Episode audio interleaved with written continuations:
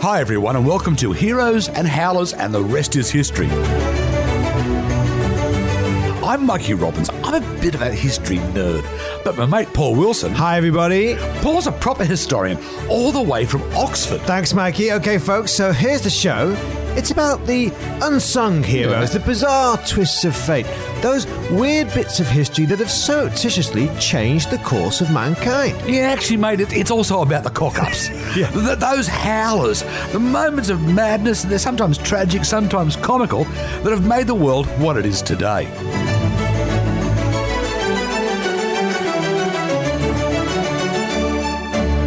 Hi everyone and welcome to Series 3 of Heroes and Howlers and the Rest is History.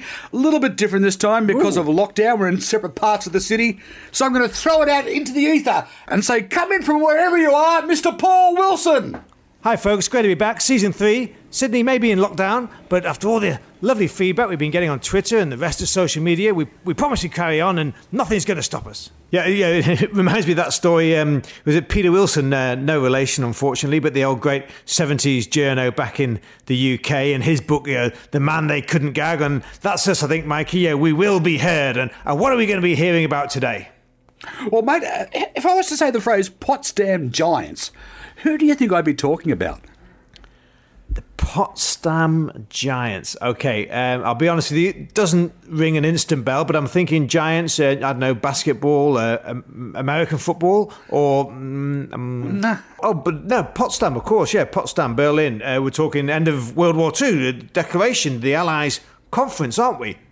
Well, mate, I must admit that was a bit of a howler because, of course, you've got the whole problem with Churchill and remember the election that he loses and Stalin and... It's very interesting what happens in that conference, isn't it, Mikey? Because, Stalin, of course, goes down in history as the real winner because, as you say, Churchill, he loses the election back in the UK halfway through, doesn't he? Everyone thinks that puts him off his game. He really cocks up the conference itself because, of course, the other person there is... Harry Truman, and he doesn't really know what he's doing either because FDR's just died. So, but that you're saying that's not your howler?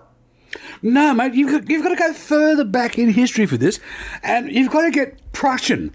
Now, while we're getting Prussian, I've got a question to ask you because these days when we say Prussia or Prussian, we say it more like an adjective and not a particularly nice one.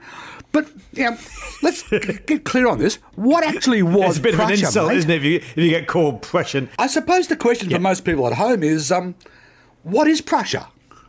Yeah, that's right, Mike. What's pressure or where's pressure, really, isn't it? Because, we talk about Germany and German unification in the 19th century, but as you said, we've got to go back a little bit further. But we are in this area of North Eastern Europe, what's modern-day Germany, Poland, Ukraine, Belarus, the Baltic states as well. All this area used to be called Prussia at one time, and it all comes back from that word Prussas, which means a sort of body of water or lakes and rivers, which basically refers to the wetlands, marshes in that region. Funnily enough, nothing to do with Russia. A lot of people say Russia and Prussia, but no, there's no etymological connection at all. It's purely about the water.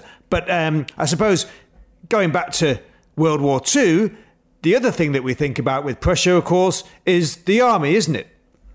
Yes, indeed. I mean, the prowess of the infantry, and as you know, that goes back to the old order of the Teutonic Knights. Well, that's it. That's why it's quite interesting, isn't it? Because you go right back to the Teutonic Knights, back to the Crusades. They started off as their military prowess, and then it goes through the Hanseatic League and becomes the Duchy of Prussia in the 16th century. But again, it's all about this military, the infantry, the army, and their military prowess. And I think that's why it takes off so well in the 16th century. By now you're talking about the House of Hohenzollern, which is the house that creates the Duchy of Prussia. And it's able to really take off because, of course, at the same time, you've got the decline of the Holy Roman Empire, haven't you? And you've got new empires emerging. You've got the Swedish in the 17th century. You've got, the Poles, the Polish Knights, they're always ebbing and flowing, aren't they? But you've got Lithuania.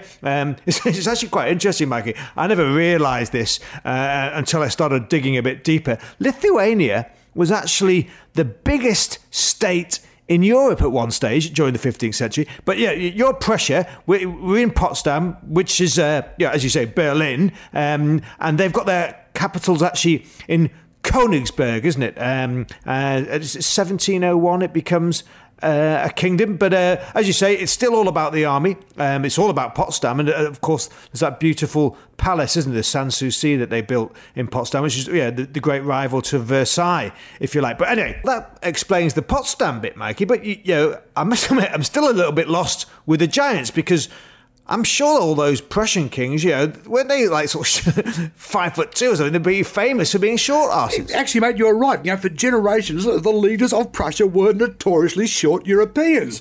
But if I was to ask you who was the greatest of the Prussian kings, I'm pretty certain you're going to go Frederick the Great, right? The old Fritz, as you call him. All right, you've got to go with Frederick. Yeah, old Fritz, yeah. Frederick II. So what are we talking now? What's that, 1740s? 1740s, is that, Mike? Yes, 1740 to 86. Now, the guy wasn't just a king. He was a philosopher. He was a composer. Right. He was sort of a European model of an enlightened monarch. He was famed for his religious tolerance, wasn't he? Yeah, well, I'm being a bit kind there. But as you know, the guy was a military genius. Yeah, he changed the map of Europe forever, really, but he's not. But he's not a howler, surely. No, he's not, mate. But his dad is. I'm talking about King Frederick Wilhelm I, the Howler. He reigned from 1713 to 1740. Mm. Now, you might have heard him being called the Soldier King. Yeah, and he did expand Prussia's military. He never actually engaged in any military action himself. In fact, the reason he had the nickname the Soldier King was he was rather partial to playing dress-ups. He liked dressing up as a soldier and sneaking off and sleeping in the barracks to spend time. And the other thing, too, is he was so obsessed with anything military, he even passed that down onto his son, who became Frederick the Great. As a young man, or even as a boy, young Frederick would be woken up every morning by a cannon going off, at which point he'd have to get out of bed, join his little schoolmates, and drill as soldiers with scaled-down rifles and artillery. And if he didn't do it properly enough, his father, Frederick Wilhelm I, my Howler, he would have him physically punished to the point where the young kid actually, with a few of his mates, ran away. He got caught. His father had him court-martialed and then thrown in the brig. And there are actually some stories, mate, that he had one of his friends beheaded and made young Frederick watch.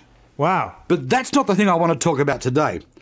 I want to talk about his special regiment of extremely tall soldiers. They're officially called the Grand Grenadiers of Potsdam, more commonly called the Potsdam Giants, and even the Long Guys. Ah.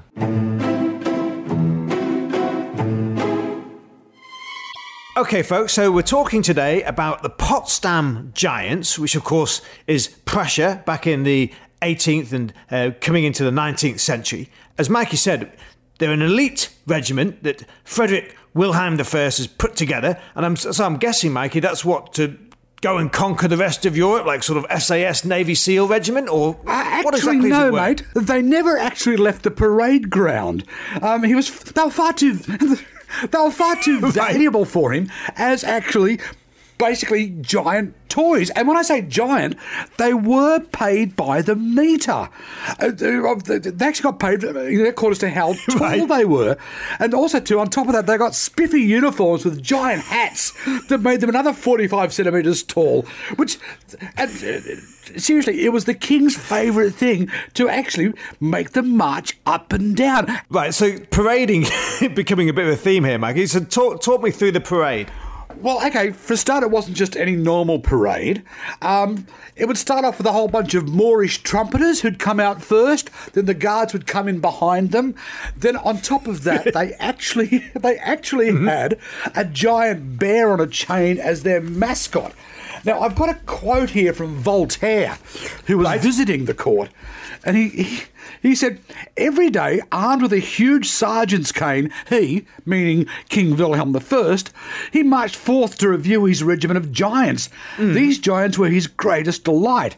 He played with them as a child would play with enormous living toys, to the point where even if he was crook, They would bring the guards around and parade them in front of his bedroom window to cheer him up. So, okay, but if they really are giants, Mikey, yeah, are we? How much taller are we talking?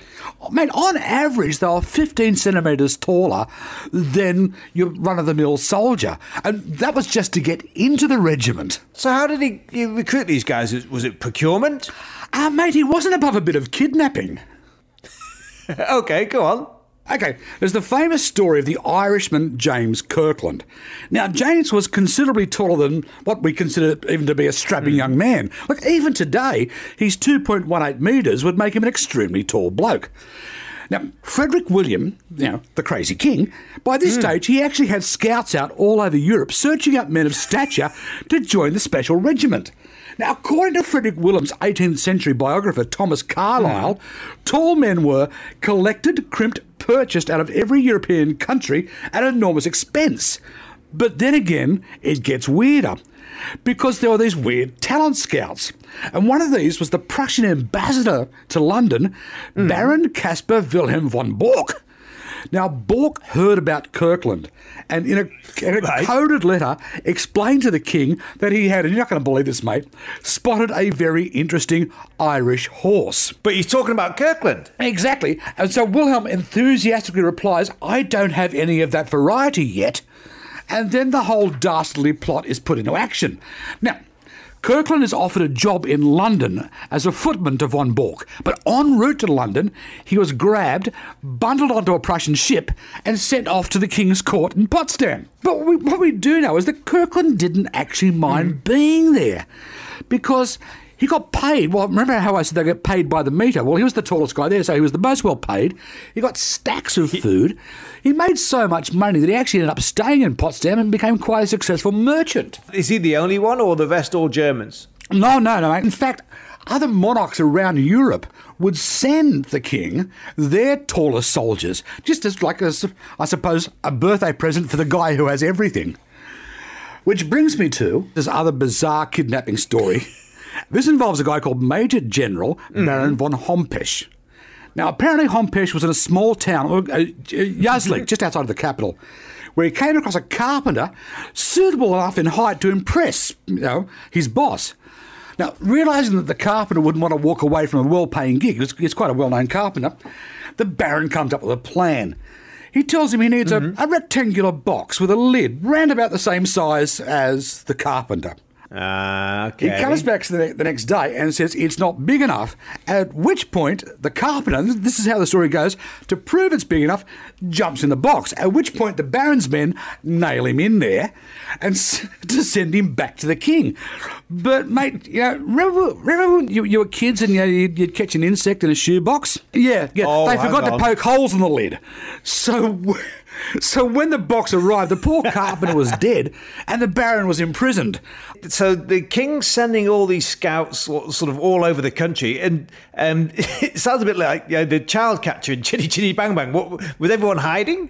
Well, actually, that's actually quite correct, mate. They would have scouts going all over the country trying to find tall children, you know, amongst the peasants, to the point where parents would hide their tall kids, like, you know, in hay bales and in barns, so they wouldn't be dragged off to the capital. There were others that would go around maternity hospitals and put red scarves around newly born tall babies, and they would keep an eye on those kids to later procure them for the regiment. And here's the thing. Tall women were actually encouraged to move to Potsdam to breed with potential grenadiers. And just when you think it can't get any weirder, if a certain grenadier wasn't quite up to the king's requirements when it comes to length, he wasn't above putting them on the rack and giving them a stretch. In fact, it was said that he would actually sit there and have a couple of glasses of Madeira and eat his lunch while they were being stretched. All right, so this Frederick Wilhelm I, he sounds like a bit of a dodgy character. What do you think, Mikey? Was it a fetish or...? Well, there is a quote. He once said, "The most beautiful girl or woman in the world will be a matter of indifference to me, but tall soldiers are my weakness."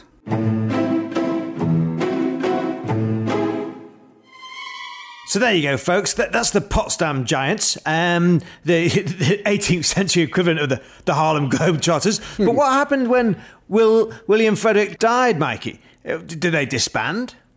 well, actually, no, when his son, the man we know as Frederick the Great, finally takes over, he doesn't immediately disband them, but he also, too, he stops recruiting. Right. But it does have, and I've got to say this, it does have a rather ugly legacy. I mean, as you know, Frederick the Great was seen by the Nazis years later as the ultimate sort of, you know, Prussian military leader. Mm.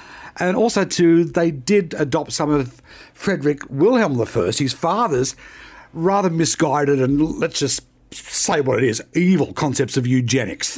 And, of course, on the other side, in terms of Prussian legacy, you've got the whole military industrialisation juggernaut, haven't you? You know, which in the 19th century under Bismarck led to German unification and the formation of the Second Reich. Oh, and actually, mate, one last thing. The producer was saying to me this morning that Potsdam is still known today for its very tall inhabitants. Well, mate, I think the final word about this whole bizarre moment in history should go to the great Charles Darwin.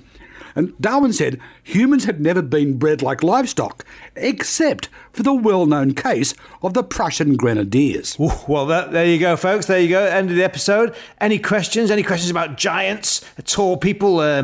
Any tips for holidays in Potsdam? Anything to do with toy soldiers? Actually, I've got a great Catherine the Great toy soldier story, but I'll tell you that later. All right, folks, there you go. Drop us a line on all your social media using the handle @ and the rest is hist. And the rest is hist. And you can find all that stuff in the show notes. Okay, and if you like the podcast, don't forget to like, subscribe and comment, you know, whichever platforms you usually use. And we'll cast you all again next week when Paul is taking us on a rampage with none other than Attila the Hun.